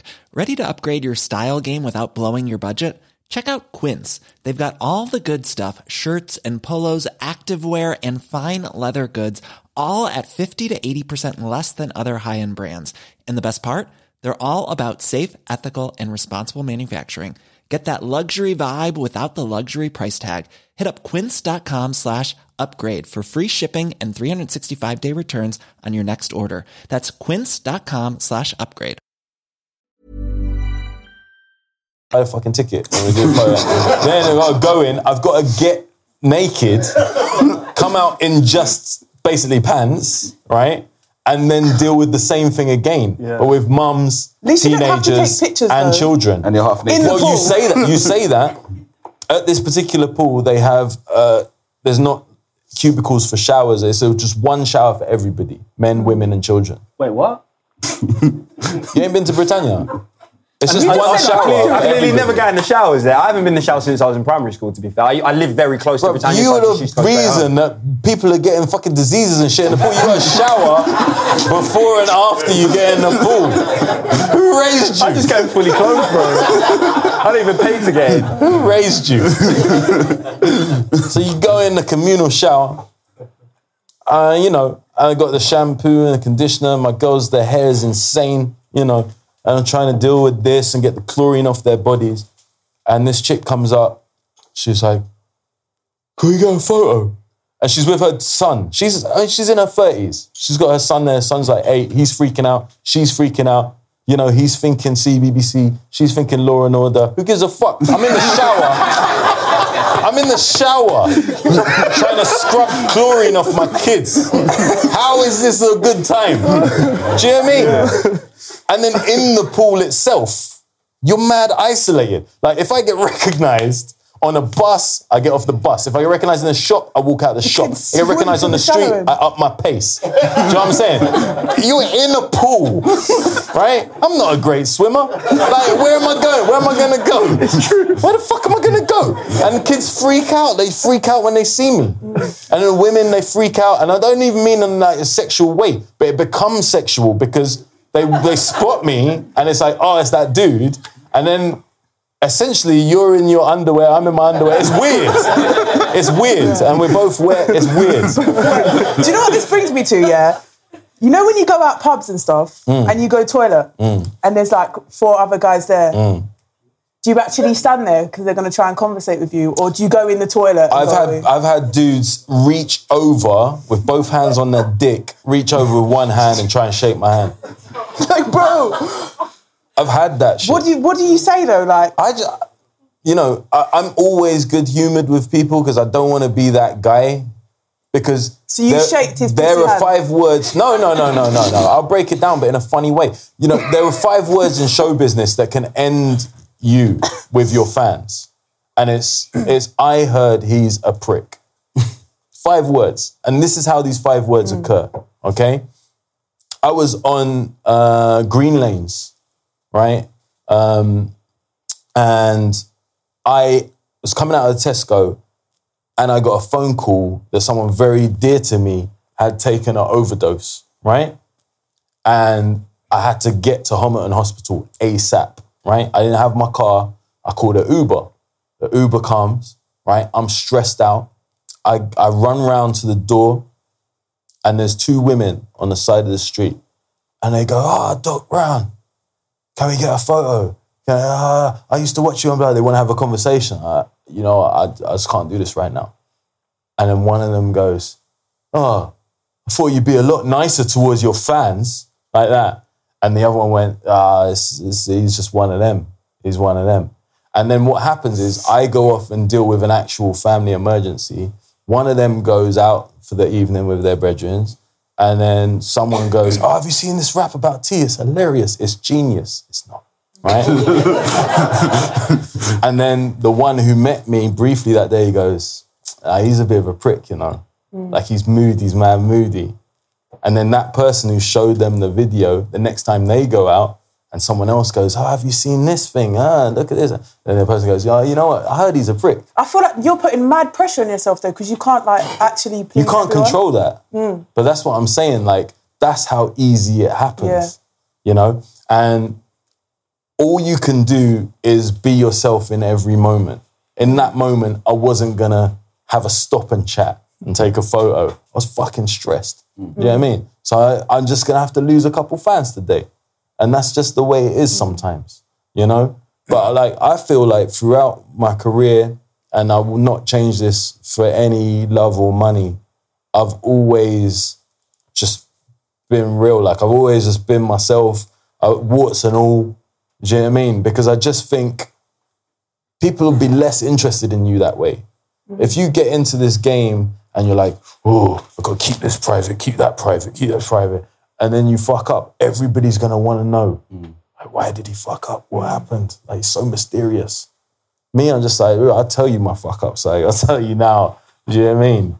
And then you have to find something even more fucked up. And I just go, bro, that's not true. That's bullshit. Mm. Do you, do you use it as a defense mechanism as a celebrity, or have you ever because you've always been as as an MC, like, and just as a person, willingly quite self-deprecating Yeah. anyway. And would you say that you've kind of um, ramped it up a bit more since since your newfound Yeah, I think I have, because in it- comparison to yeah. rap?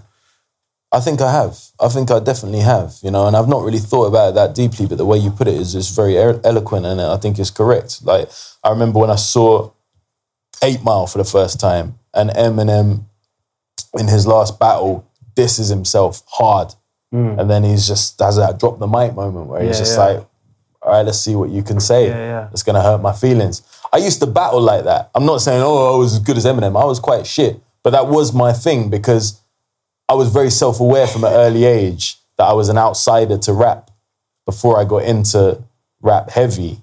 So even from my first battle, I was a bit like, oh, because I used to always wear glasses. They were never as cool as yours. But it's always fucking NHS, you know. But um, I would often like like hope that they'd say something about my glasses because I'd be like, okay, well, I'm ready to go now because that's so obvious what Yeah, he was yeah, gonna yeah, say. yeah. You know, um, and I would embar- I would take pleasure in embarrassing like road rappers in front of their boys. Hmm. Do you know what I mean? Even though I had no backup myself. Yeah, but you enter that arena, you've got to leave all that road shit behind. And, yeah, and, the, and it the would more, be the more you react, the more yeah, embarrassing exactly. you'll be It's in front of your boys. for them. Exactly. You know what I'm saying? Um, so that was always my thing to sort of put myself down a little bit. And when I saw Eight Mile, I was like, that, that's fucking, that, he's just crystallized Hmm. how I feel about myself. And then getting into comedy, which is where this question started, um, it was the perfect tool to just go, I'm not all that. And I've never been a fan of myself ever. So, you know, like comedy's really helped me solidify those those thoughts and, and deal with who I feel I I am as a person and what I feel I represent. And and also what I feel is important, mm. which is essentially my friends, my family, my career is like a it's a it's a distant third to those two things. Do you know what I'm saying? Fully.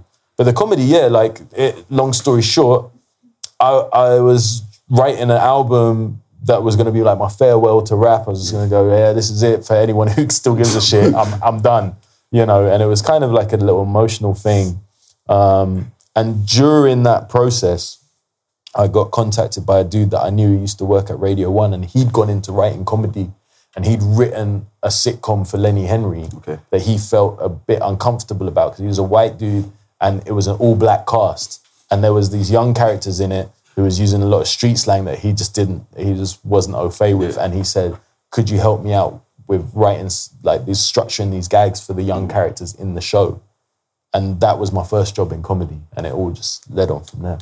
Was the worst crowd you had? Sorry, the worst crowd you had as a comedian, and like Oh man, the, first year, ask any hmm. comic about their first year in comedy. It's a nightmare. It is a nightmare. Like everywhere you go, it's you're just de- you can't control anything. You haven't got the skill set to deal with it. I had the one advantage of I was already a performer of hmm. sorts hmm. and quite an aggressive performer because I come from rap. So I had that. People had faith in me when I first stepped up. yeah, I'd step up on stage with so ballsy, whereas most comics, oh, oh, the thing about me is I'm a complete dickhead. Do you know what I mean? Whereas I would just swagger on. And I started on the black and the white circuit as well. I didn't just start on the white circuit, I started on both. And the black circuit, you had to have some shit about you because mm. they'd have musicians there, they'd have food there, Swear. good food. so the food, the food would be better than some of the acts. Do you know what I'm saying? So you had to be a bit more like, I'm about, I'm about this shit. So I had that, but then as soon as the crowd settles down, black circuit or white circuit, you gotta be funny. yeah. And if your shit is not funny and consistently funny, things can turn ugly, especially if it's a Friday or a Saturday night. So yeah, my first year was littered, littered with those moments. Uh, it's hard to think about what the absolute worst was. I say probably the absolute worst was in Stafford. I went to the University of Stafford, and um, it had already been a horrible gig. They, the way these gigs were structured, normally you'd have three comics doing 20 minutes each. This one had two comics doing half an hour each and a host. And so the host would come and open up, get the crowd settled, bring on the first comic, then come back in the middle, and then the last comic. So I was the last comic. And when I came, the host came to me and he was like, Is it cool if I bounce? Like, I'm gonna go. Like, so if you can just at the end just say, Oh, this happens every month. Do just do the compère thing at the end, like come back next month, blah blah. blah. And I was like, "Uh, Where are you going? And he was just like, these guys, they're fucking pricks. Like, I'm gone. I was like, right, that's a bad sign. So he left. I walked on stage for my bit after he introduced me. And uh, four, there was these little proper lads in the front row. When I came on, these four lads just literally, they just got their chairs. Just turned around like Lying. mad. And just Mad. carried on their conversation amongst themselves. And I was like, oh, this is going to be tough. This is going to be tough. And then a couple minutes in, I realized that they had some kind of like a drinking game going on where if I said a certain word, they'd go up and buy a shot and all the, you can imagine all the kerfuffle that would cause and do the shot. And it would just, it was just, it was horrific from start to finish. The thing I always remember about it was that I park, I used to drive this little black VW Golf and the car park to this university venue was right behind the stage, and behind the stage they had these glass windows, so I could see my fucking car out of the corner of my eye. All I wanted to do was like get in my car and just get the fuck out of there. But I had to do my time to get paid, you know. So Should have got some of the time. It was- fucking hosts you Oh, as well. Man, for, uh, it was, it was, closing it was horrible. And then Stafford, it's like a four-hour drive. You know, those were the days when you'd get paid like 50 quid for the gig. The petrol alone would be more than that. What, you mean there's life beyond £50 gigs? or if, if you if you had to get a hotel, you know, I used to be on lastminute.com or um, late late rooms. That was my one. Late rooms, late rooms, and I'd get like the cheapest places I could get. You know, trying to like limit my overheads. But yeah, What that, would you that say, first like- year was rough. It's the most Rough. you can tell the same joke? Because sometimes like, I'll say a joke and my friends don't laugh, and I'll be like, okay, I'm definitely saying that again tomorrow. like, I think it's if it's a really truly great joke, you can say it forever. Mm. Like, because there's there's one or two things I wrote or came up with. Because most of the best shit I came up with, I came up with on stage, just as a sort of improvisation within a, a bit about something else. And there's a couple bits that I think are probably from my first or second year that I will still say. I don't give a fuck. I will say because they're classic. even if like the jokes are running out, there's everyone sitting on the front row. Like, do you like to do that a lot? Like, if people get Oh, up what, and go like, toilet, ah, "Yeah, what's you your bored?" story? Uh, uh. No, I don't really get into that. Uh, I've, partly, I think, is a little bit corny, but I will do it if someone's being a prick. If someone's being a prick, then I think that's that must be so irritating for the people around him who've paid to see a show. It must be so annoying. So I, I will get into it with him because I think I can't lose. Even if I'm not that funny, if I just call him a bellend, people are gonna be like, yeah, he's a fucking bellend. I was gonna say that. You know what I mean? So um, I'll get I'll get into it with those guys. But I'm not really that guy like, hey, where do you work? Cool, that's a shit job. do you know what I mean? I'm not really that guy. What's um what affects you more? A stoic crowd, like you know, a tough crowd, or um or, or a heckler with it within a kind of moderately lively crowd? Definitely a stoic crowd. Yeah. I think silence is really painful. If if uh, if someone heckles, I, I, I'm always I'm always willing to hear that because ninety percent of the time they don't realize how scary it is to speak in silence. So if it's sort of quite laughy, quite jovial, or there's a bit of noise in the crowd, and someone goes, "Oh, you're right, go." go, go." If I go, "Wait, wait, wait, what?" When it's silence is down, everyone wants to hear it. Ninety percent of the time, they're they're too scared to say it again. Whatever they said, then you just fucking rip them. You just rinse them. Yeah, yeah. So they can't even come back. Because they actually realize a lot of people, if you took a poll, there's a lot of people who would tell you that public speaking is scarier than like actual death. Do you know what I mean? Like being hit by a train. Like they, they'd rather they'd rather die than get up and say something in front of a crowd of mm. strangers. Whereas as long as I can remember, I always, always wanted to just get up in front of people and make a fool of myself. Fair play. At Christmas, like with my family and that, I just wanted to do a little play or just goof around. Did you used to laugh at like the jokes and the crackers? Mm, no, I'd always thought they were a bit substandard. I think even when I was young. I want to take this to um, the BAFTAs. Talk to us about the BAFTAs last year in LA. Well, I think what happened was there was someone a lot more famous who pulled out, and then BAFTA like called me because I've worked for BAFTA a few times. I've hosted events for them over here, and they always hire me like nine months in advance. This one was like three weeks before the event or something like that, maybe a month before. I got the call. They're like, "You're gonna host the BAFTAs in LA." And this is like the guest list Samuel L. Jackson, Jake Gyllenhaal, Jodie Foster, you know. I mean, A list.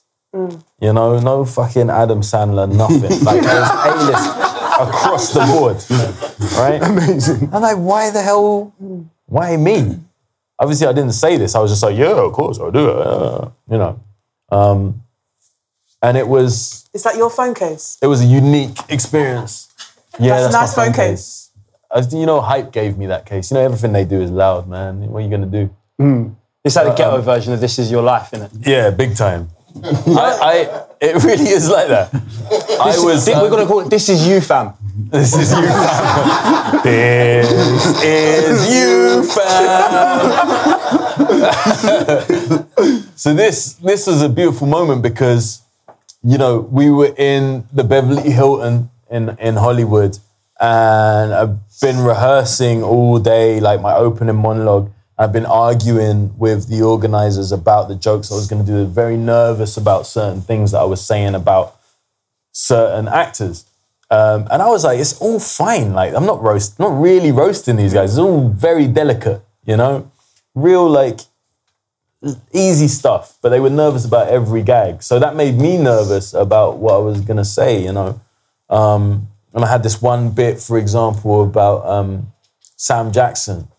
Because over there, like, his first big job in the States was um, he did adverts for Capital One credit cards. That was his first big job before he started doing all the amazing stuff he's done now. So, you know, I was introducing each famous person in the house and then doing a little light ribbon of them. And what I was going to say about Sam was like, um, oh, Sam Jackson's in the house, and gents, woo, amazing. You know, um, a lot of people got their favorite Sam Jackson film, be it like Pulp Fiction, Django. You know, me, I'm I'm I'm more cultish. I like his early work with Capital One credit cards, right? and I'd done my research, right? So there was a phrase, a slogan that he'd say in the in the car where he'd hold up the credit card and he'd go, Capital One, what's in your wallet? Like that, you know. And I was like, no, I really do because, and I'm delivering this to Samuel L. Jackson's face. That's how I planned it, you know. Mm. I was, I really do because, like, I feel like it's it brought America closer together.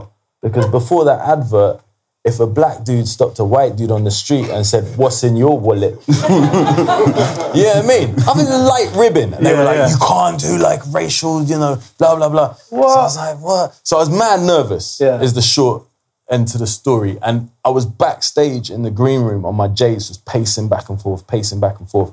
This is like 15 minutes before the show, 10 minutes before the show, five minutes. Normal show, I'll be like this, just chatting, have a beer. I'm cool. I know what I'm doing. But this one, I was just like, oh, I couldn't relax. Stage manager gives me a five minute call. Fuck.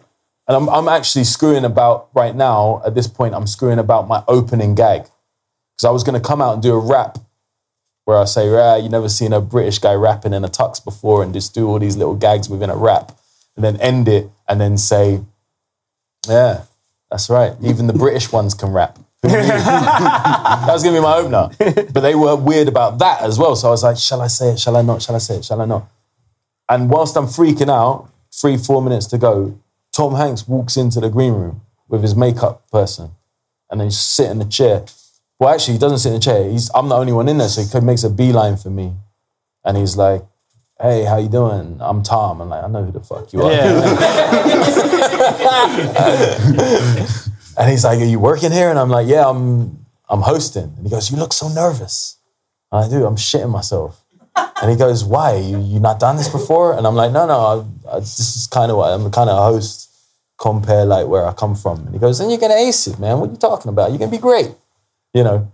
And then he sits down, starts getting his hair and makeup done, and he just chats to me for the rest of the time. He's like, "So where you from?" He goes back to me. He's just asking me shit about myself. He's proper safe. Was you nervous? Like, I'm, I'm from London.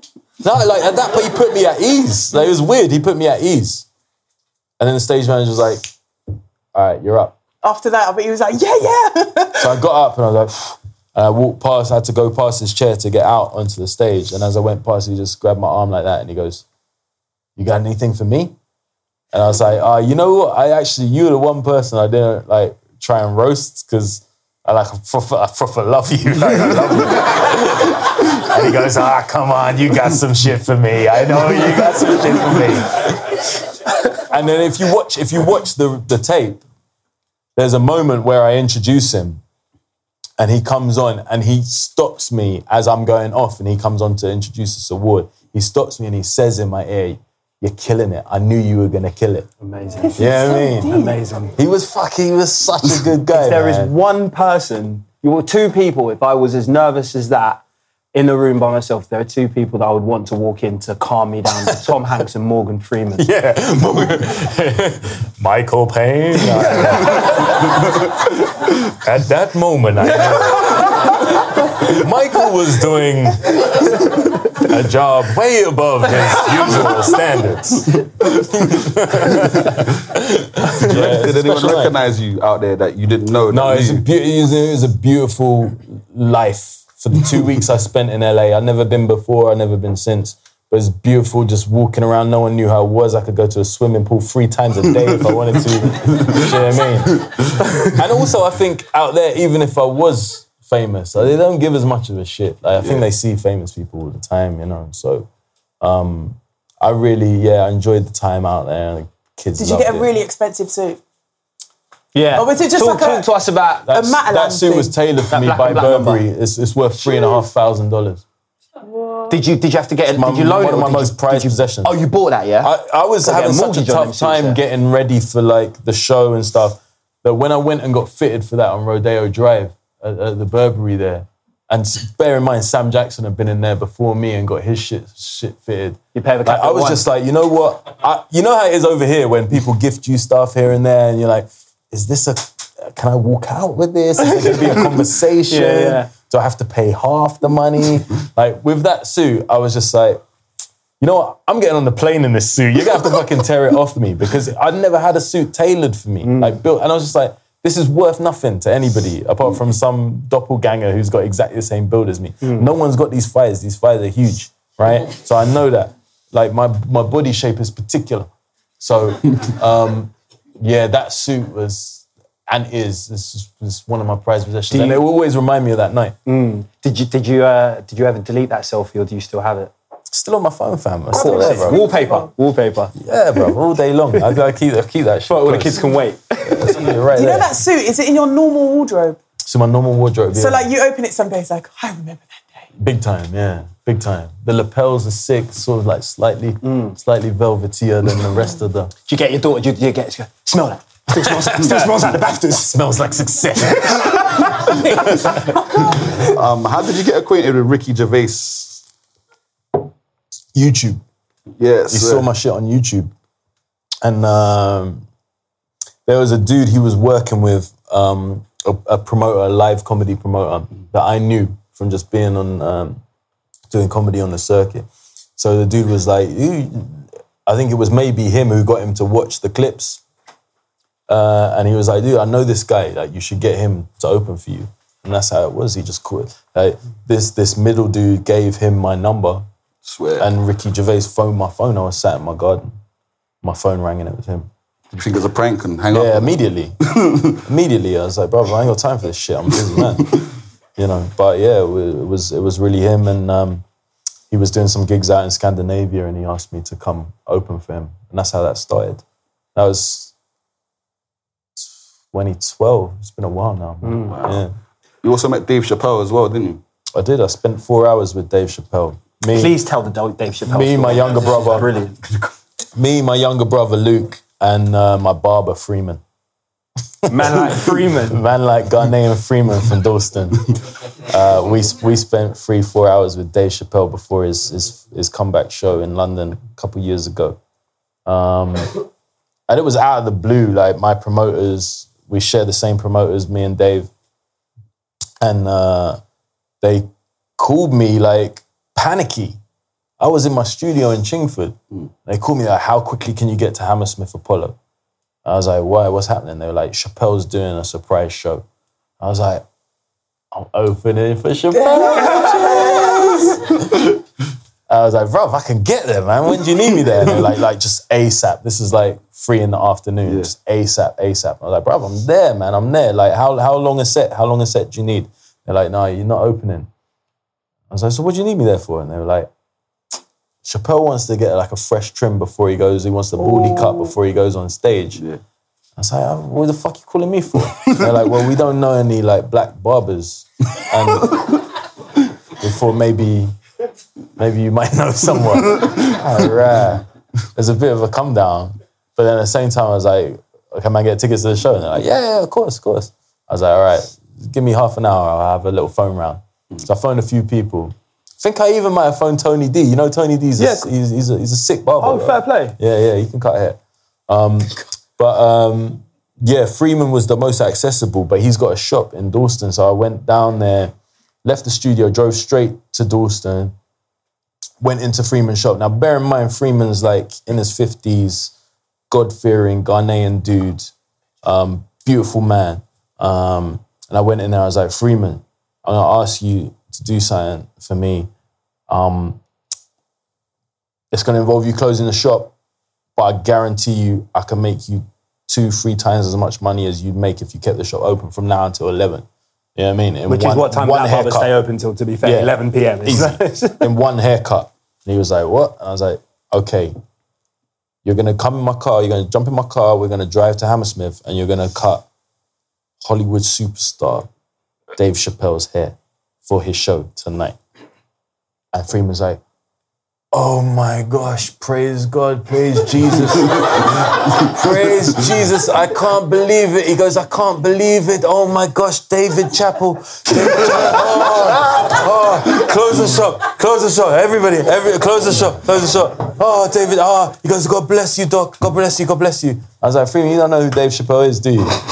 He goes, no, no, God bless, God bless you, no, no. So I get him in the car, and on the way, I'm explaining who the fuck Dave Chappelle is. Do you know what I mean? And I'm Mhm. showing him like YouTube clips and whatnot. And he's hyped. And we get there, and I'm like, you know, Freeman, you gotta be cool. Like, I don't know this dude. Like, I'm, I'm the link to the dude, but I don't know him. So be cool. Like, don't be like getting the camera out and whatnot until I've worked out everything's kosher. Do you know what I mean? Let's chat to him. Let's do the haircut and we'll talk. Freeman's like, yeah, yeah, yeah. So we go in there. My brother, uh, obviously, I had to bail my brother because he's like a bigger Chappelle fan than me. So he came and met us there as well. And uh, we go in, and um, Freeman gets his kit out. Chappelle's mad cool. Just wants to talk about boxing most of the time. And we talked about boxing and comedy. And he sat there um, getting his getting his trim. And then Freeman's like, he's like this. Oh, Freeman, oh, it's not, it's not the right time. so I was like, Dave, um, is it cool? Like Freeman, he's like, so obviously he's my local barber. He's got like a, you know, very up and coming black business, local black owned business. You know, you would you be supportive if like he could get a little photo or uh, and Freeman's like video, video. He knows the capabilities these times. and Chappelle, to his credit, he's like, yeah, of course, man, minor, yeah, yeah. He's like, get me up on that fucking wall. Get me up on that wall. so like, I get Freeman's phone and I'm videoing, and Freeman's just like this. He's like this. He goes, this will be shit on the podcast. So he's just like,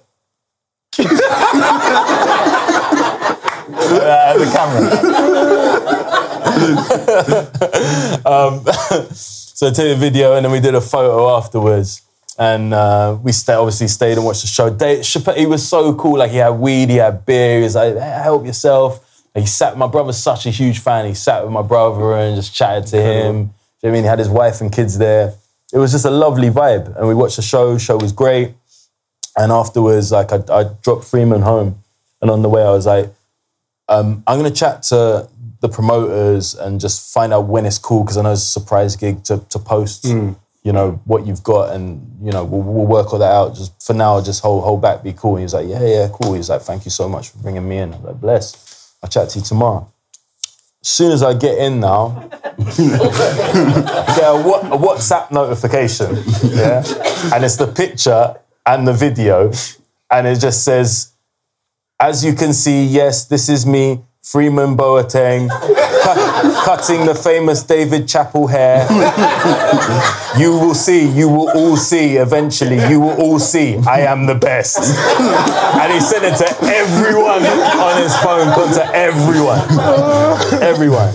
But he's a G. He's a G. He, and he does he does deliver the best trim in Dalston. If you're listening and you're close, uh, Freeman does deliver the Freeman. best trim in Hackney. Easy, easy. How long have we got left? Is on that about- bombshell, yeah, that is Is that literally.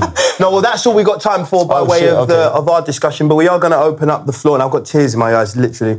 uh, we're going to open up the discussion to the floor. For, I think we'll, if we maybe act nicely. Or just don't fucking move when they Hello? ask us to, it's then ready. maybe we can get an extra five minutes, maybe? Can we? For question and answer. I'm talking too much. Let's just get some questions in. Anybody got a question? Anyone, want a question, anyone got a question for Doc Brown? I'll try and be as brief as possible. I know I talk too much. Hello.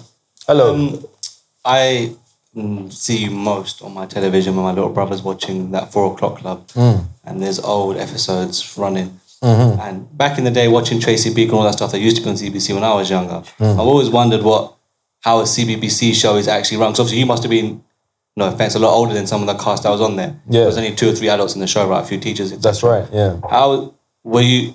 Like, obviously, did you have to act different around the kids? Did you tone down the banter? Were you like was- a role model? I've always been interested in It was a combination of all of those things, you know, and, and also me being me because you know, I never really changed myself. Um, but um, that show was my start in in this this sort of world of show business that I've gone into. Really and truly, I had an idea for a kids show um, about two brothers, where one was the older one was like a kid and the kid was like an adult, smart as an adult, and that the adult was as, as dumb as like a little kid, and that was just the dynamic. I thought it was funny, and it was originally set in a youth club, but when I took it to the BBC, they said if you could set it in a school, it's funny you say Tracy Beaker because Tracy Beaker was coming to an end, and they wanted something to replace it, so we actually replaced Tracy Beaker directly. I love Um, and uh, you know, I wasn't planning to be in it. You know, I'd never really acted before um, professionally. Um, I just wanted to write it, and I, I knew I wanted it to be a hip hop musical, and I wanted it to have black characters at the forefront, and it was just all positive, and it was all rap related, and it was all just fun and positive. And I just thought that'd be an interesting thing to have out there for kids to experience rap for the first time, and it was just all fun. Do you know what I mean? My little brother's Kaching. I don't know anyone who's watched Kaching. Oh yeah, yeah, okay, yeah, yeah, yeah. So that that was that was my only plan. Um, but then they were like, "You got to be in it. You got to be in it because as you know you're the best person to deliver some of these songs and whatnot." So they kind of talked me into it, and then I I was part of the auditioning process as well and casting the um, my younger brother, and this kid was just phenomenal. He was so smart. He could speak Greek and Chinese. Black kid from flipping Sale outside of Manchester, you know. Uh, you could do voices. He could just do it all. And um, we created such a close bond that I immediately was unprofessional. Like I immediately just sort of didn't see his age. I just he was just like my brethren. You know what I mean? So I was always being inappropriate on set around the kids, and people have to say, uh, "Yeah, Doc, you really shouldn't shouldn't swear like around the kids and whatnot. You shouldn't reference this kind of this, that, and the third. Um, but I've always found with kids, kids are smarter than you think they are, man. And like that, that I'm not saying you have to show them inappropriate stuff, but I, I do think you shouldn't patronize them. So we always we had a laugh, and everybody on that show. It's mad because I've done a hundred shoots since then, and still I know people. I've been to the weddings of people from that shoot. I'm still close to everybody. I don't mean the actors. I mean everybody, like the whole crew, the caterers, everybody. I still know everybody from that shoot because it was it was a very emotional shoot, and it's mad that I'm still so connected with it because I haven't actually been in it since that first series. It's now into its eighth season. There's hardly any TV shows at all, children's or adults, that run for that long. Two BAFTAs, two RTS awards. It's incredible what that show's done. And I don't, I don't even have anything to do with it uh, uh, anymore, other than that I own it. I own a part of it. Um, I don't even write the songs on it anymore. In fact, the songs are written by my younger brother Luke, which Wow. is nice that um, we've still managed to retain a sort of family influence on the show. That's the Um, coolest sort of breakdown of nepotism I've ever heard. Yeah, and they the, the nepotism side of it, the BBC were weird about.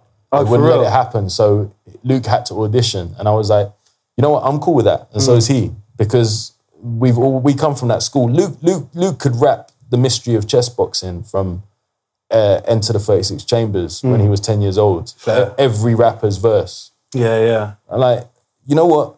Bring your other auditionees. Because Luke will kill them. And that's exactly what happened. so he yeah. got he actually got the job legit. Amazing. Yeah. Um, Thank you. So I hope that answers your question. Next question. So after the BAFTAs, I'm guessing there was a selection of after parties. Yes. Did you go to any of them? Yes. Did you get lit? Yes. Yeah. I mean, if anybody knows me on a personal level, they know that I'm not. Uh, I'm not really a dude who does things by halves. Like I, I, I, work very, very hard, but I'm also, you know, I, I play pretty hard. Like I, don't- I don't really limit myself. I, and it's, it's sad that if my career keeps going the way I want it to, I'm gonna have to stop that because you know, like when you get fucked up around strangers, you know, people take advantage and whatnot. I have to be careful, but I tend to do it amongst my people and have a crowd of people with me, and I always keep people close to me who will go, Ben, Ben, Ben, don't touch her there, you know, or don't, don't don't say that to him. And you've probably had enough of those. I have those. I have. I have those friends. I have those friends, and they're fucking good to me. And uh, you know, they they they know the type of person I am, and they know like when I've gone too far. So Did you see anyone else doing anything wild that you can? but out there, Yeah. I wouldn't really want to talk about it on, on, on. I bumped into Zayn Malik that night. Like, yeah, I don't, I don't really want to. I, I can't really air people out. You know what I mean? I'm gonna leave it there. Yeah. I passed Zayn Malik a spliff once, if anyone wants to know. Oh, there you go. say that. I can say that now because he's like a solo R and B singer and he's mad cool now, innit? So when he was in One Direction, I actually, but I genuinely passed him a split, and I, I literally thought I'd ruined his career when I found out. That- uh, one thing I will say is that dude stepped out of a car and it was just like time just stopped. You know, there's, there's like a le- there's like a level of fame and Yeah, cool that yeah. someone can achieve where it's just like, oh, like I'm in your world now. Yeah, yeah, yeah. I was literally in a car park with my wife, and everything was normal. I was with my wife and my manager. And it was just normal. We got out the Uber. My manager was like, "Yeah, this bar's really cool." I was like, "Okay, cool. We'll go up there." And then this fucking jeep just pulled up, and the door just opened. It was like doves just flew out. You know what I mean? Some Jump Street shit. He was just so fucking slick. Time cool, that guy. You know what I mean? Yeah, incredible. But we'll leave it there. Yeah, I've got. a- Am I holding this right? Like penis. so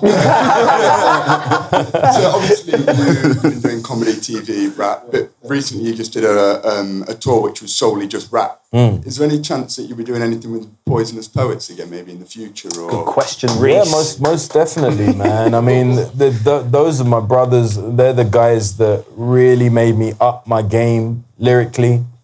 You know, initially it was me and the, and the rapper Reveal. We were the we were the original members, but Reveal had a friend that he used to hang around with all the time, um, called Therapist, and he he was the one who introduced me anyway to, to to grime music before it was even called grime, and showed me how to spit in that fashion, like at, at double the speed, like how to spit to sort of two step.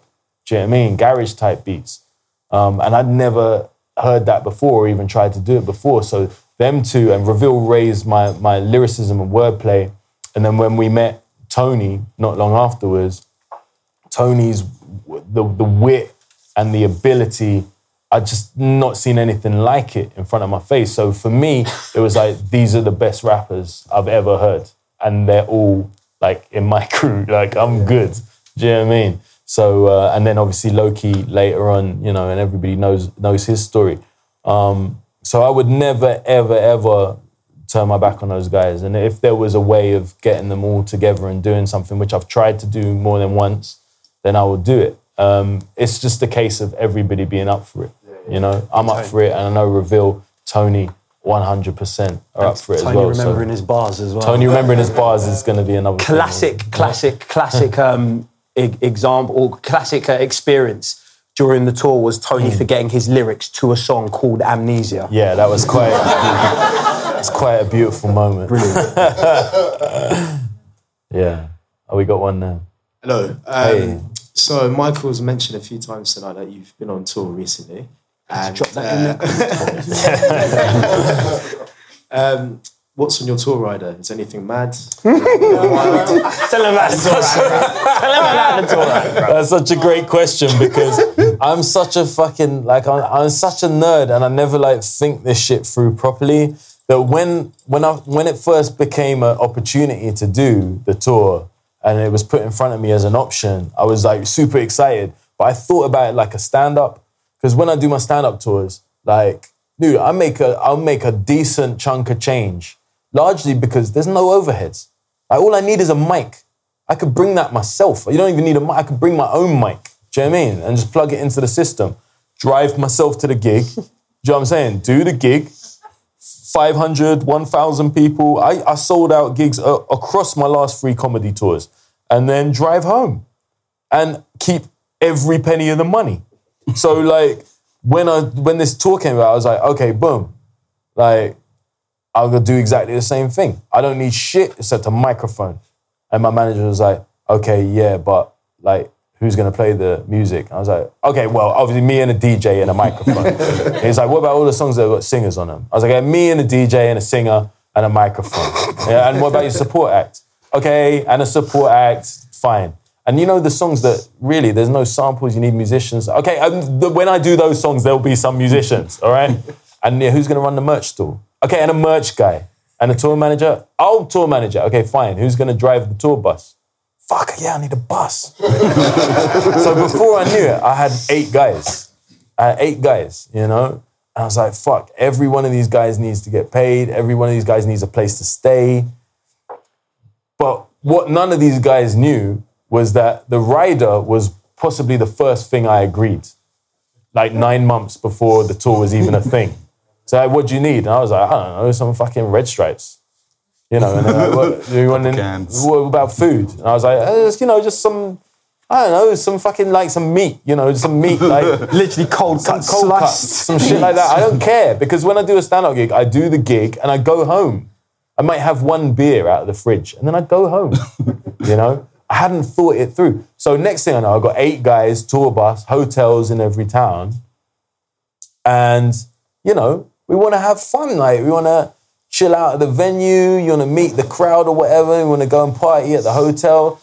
You know, four red stripes and a packet of ham is not that's not gonna cut it. But believe it or not, that was the rider. That was the rider. So every night I would just put my hand in my pocket and just try and get more, more beers, get some rum, some gin, some mixers, or I would ask the venue if they could sort it out. But yeah, that's how unprofessional I was about the whole thing. It was an, it was an incredible comparison that like the rider to I remember going to your video shoot for Corruptible, which is the current single from. Yeah, well, I got that catered.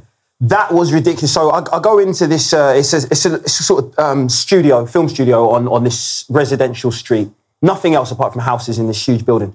But there's a catering truck outside. So I'm thinking, oh, that's for someone else who's filming in the same studios. I later find out that there's no one else filming in the same studio. So we actually have full use of this catering truck. Like it's just one guy and he's and he's just made all this food. And and I, I, I remember um, he had a all the food and then GF next to it. And obviously I now know that was gluten free, but I thought you got a free girlfriend Nah, with bro, every I had, I had options. I had options. But that in comparison to the, the, the rider was amazing, but we still made do, which was brilliant We as made well. do. like- It was a good. I had a lot of good, good, good boys with me, so it was all good. But I tell you, my DJ, the Last Skeptik, he genuinely ate every piece of of meat that was on that rider every Yep. night. Some of them are genuinely still in his fridge, Compared probably. meat to meat. Yeah, he compared meat to meat every night. He, was, Mm. he was the meat king. absolutely. We, you know, we still had a laugh. Final question. Oh right, final question. Okay. Oh, it's the big man posty as well. Hello, sir. Um, when I was 18, I, I thought I was a good rapper. Like I was kind of like the best out of my friends, so they made me feel like I was Kano or something. Yeah. And Yeah, then one day I went to Deal Real. I remember you used to host it there sometimes, didn't you? Yes. And um, there was a guy called Mike Assassin over there. Ah, that's And my he- brother. Yeah. Yeah, yeah. He was like, I think he was like a world champion over at Deal Real. So anyway, my friends gassed me into having a little battle. How did it work out? he, was there. He was there. But anyway, at the time he was the referee, and um. Oh, for real? Okay. Yeah, and I could tell you had a relationship with Mike because um, every time he said something about me, you laughed a little bit harder. Oh, shit, I'm sorry about that. It was literally the worst day of my life. But um, love what you've done so far. But um, I just wanted to know if you had lost any battles at Deal Real before. Well, you know, it's funny you should say that because we saw a little clip of, of Rhymefest there, who's famous for writing rhymes for um, a famous ghostwriter for all sorts of huge artists, but Mm. also featured heavily on Kanye's first album, done stuff with Consequence and Talib Kweli. And he used to come down with Mark Ronson quite a lot. That's how I made a relationship with Mark and ended up being in Mark's band, taking uh, Rhymefest's place on, on the European gigs. Um, but one night I was freestyling, and you know, I always had the crowd in the palm of my hand, you know, because I just talk about everything that was happening there. But what I didn't know about Rhymefest was that freestyling was his thing, you know, and I think it's, I still to this day I would say it's a bit of a bitch move to just like suddenly turn on me, but that's what he did. he just suddenly started gunning me right there in the shop. Now, at this point in time, I was out of commission as a battle rapper. I, the last time I'd battled, I mean, this was like 03, 04 or something like that. And I hadn't battled for, for years at that point. I used to battle in these old battles called Mudlums, which used to be run by the Mud family in Camden, and they were vicious, you know. Um, I hadn't battled for years, and he just started gunning me. And I was like, oh, fuck, it's on. and I'm like flabby, do you know what I mean? I haven't been to the gym. And um, so he's just, I mean, in lyrical terms, you know, I, I just I hadn't, you got to exercise this, this skill. I've just been freestyling, I haven't really been in that battle state of mind. So he just starts destroying me. And as Vincent's brother used to film every night on his little Sony Handycam, you know, Ollie would just be there like with the camera. We got, we caught some legendary moments. And um, all I remember from that battle is like every time he spat, he just destroyed me a bit more. And then I remember the last thing he said was something about, yeah, they should have told you about Rhymefest. You can't handle a dude like this. I just murked you and they caught it all on camera like that and just pointed at the camera like, whoa! And I was like, yeah, my own house, bro. my own house. How could you? But you know what? You know what's beautiful about it is that I, went home and I was like, I'm fucking battling again. I'm battling again. Straight away, I was like, what's the battle? What's where are the battles? Where's the battles? And these dudes told me like, jump off. If you're serious, go jump off. And that was the one. That was the biggest one at the time. So I went to jump off, and it used to be, if you can believe this, on Poland Street in Soho, there was a Yo Sushi, and it was underneath the Yo Sushi, just in this room underneath the restaurant.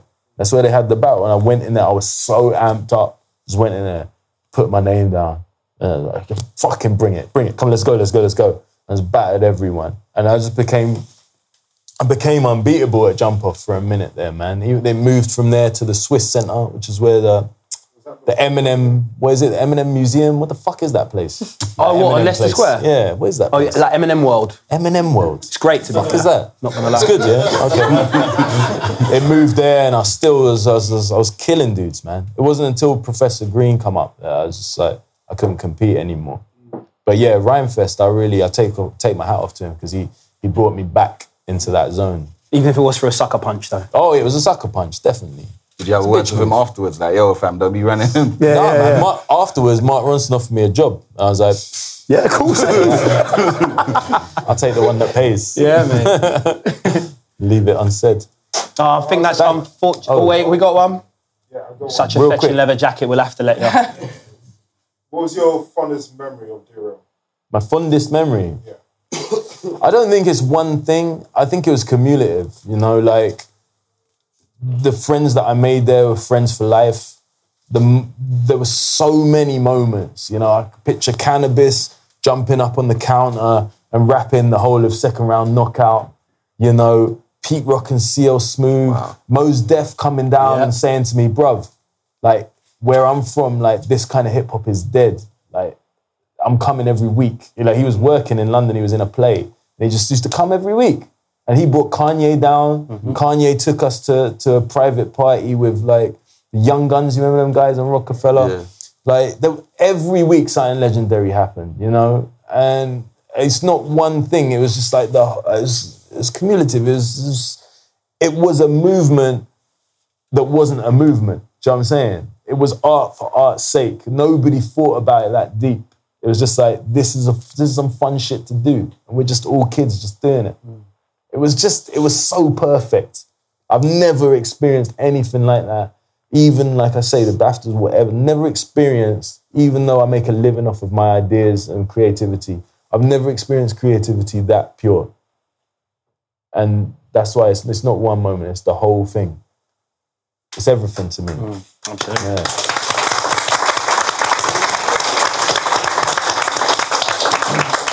Think that is the uh, most appropriate place to end this. This has been the very first ever episode of TBC Podcast Live. So thank you all here. Uh, thank you all here for being part of that. Another first was I think that's the first time anyone's ever used the word stoic on GRM Daily. So I'll take that one. Um, thank you. Please, please uh, give a very, very warm uh, round of applause to Doc Brown, Ren, Rebecca Judd. I've been Mikill Pane. Thank you so much for coming out. Hi, I'm Daniel, founder of Pretty Litter. Did you know cats tend to hide symptoms of sickness and pain? I learned this the hard way after losing my cat, Gingy. So I created Pretty Litter, a health monitoring litter that helps detect early signs of illness by changing colors, saving you money and potentially your cat's life. Pretty Litter is veterinarian developed, and it's the easiest way to keep tabs on your fur baby's health right at home. Go to prettylitter.com and use code ACAST for 20% off your first order and a free cat toy. Terms and conditions apply. See site for details. Planning for your next trip? Elevate your travel style with Quince. Quince has all the jet setting essentials you'll want for your next getaway, like European linen, premium luggage options, buttery soft Italian leather bags, and so much more. And is all priced at 50 to 80% less than similar brands. Plus, Quince only works with factories that use safe and ethical manufacturing practices. Pack your bags with high-quality essentials you'll be wearing for vacations to come with Quince. Go to quince.com slash pack for free shipping and 365-day returns. Hey, folks, I'm Marc Maron from the WTF Podcast, and this episode is brought to you by Kleenex Ultra Soft Tissues, your ally to help tackle your allergy symptoms this season. I love the change of seasons, but nobody loves pollen and all those other things floating in the air that make you sneeze during this nice weather. Kleenex Ultra Soft Tissues are hypoallergenic and allergist approved, so fight back against watery eyes and runny noses without worrying about irritating your skin. For this allergy season, grab Kleenex and face allergies head on.